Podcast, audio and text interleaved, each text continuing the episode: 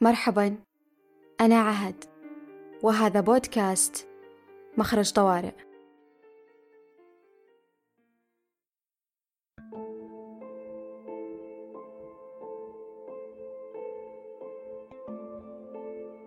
الفن مصطلح ارتبط بالإبداع والإتقان، والفن في اللغة هو جملة الوسائل التي يستعملها الإنسان لإثارة المشاعر والعواطف، وبخاصة عاطفة الجمال. الفن هو مهارة يحكمها الذوق، والفنان هو صاحب الحياة الفنية. عفواً، الفنان هو صاحب الموهبة الفنية. كنت أبحث عن معنى الفن فقط لتوضيح فكرتي أثناء الكتابة، وحدث أني نقلت التعريف بوضع كلمة الحياة بدلاً من الموهبة، ليصبح التعريف الفنان هو صاحب الحياة الفنية بدلاً من صاحب الموهبة الفنية. صدق من قال ما فيك يظهر على فيك. هذا لأني اعتقدت دائماً أن الفن هو حياة وشخصية أكثر من أنه موهبة أو صنعة فقط. تعريف يخدمني كوني كنت أنظر لنفسي على أني شخص خالي من أي قدرات فنية، لكني أحب الفن. أردت أن أكون أنا الفنانة، وإن لم يصفق أحد لفني أو يرى أحد إبداعي. لم أهتم في الحقيقة إن كنت قد وصلت إلى مرحلة الإبداع أم لا. أخذت عهدا على نفسي أن أعيش بفن، ليكون الفن في كل تفاصيل حياتي، في أدائي لعملي، في اختياري لملابسي اليومية، في لغتي، وفي اختياري للكلمات. رسمت رغم أني لم أتعلم أساسيات الرسم، فقط أحببت ملمس قلم الفحم بين يدي.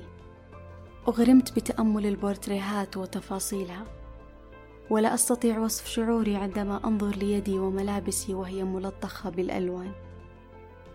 أحببت تصفيف الكلمات وتنميق الجمل والتلاعب باللغة.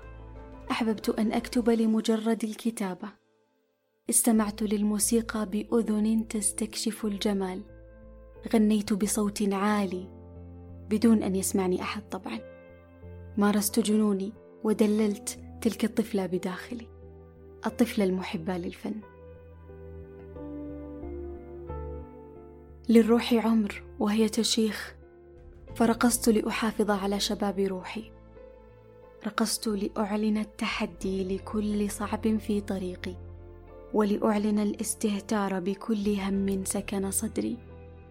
بالغت في الفرح عمدا، وبحثت عن أتفه الأسباب لأغني وأرقص، كأن يطول شعري واحد سانتي مثلا.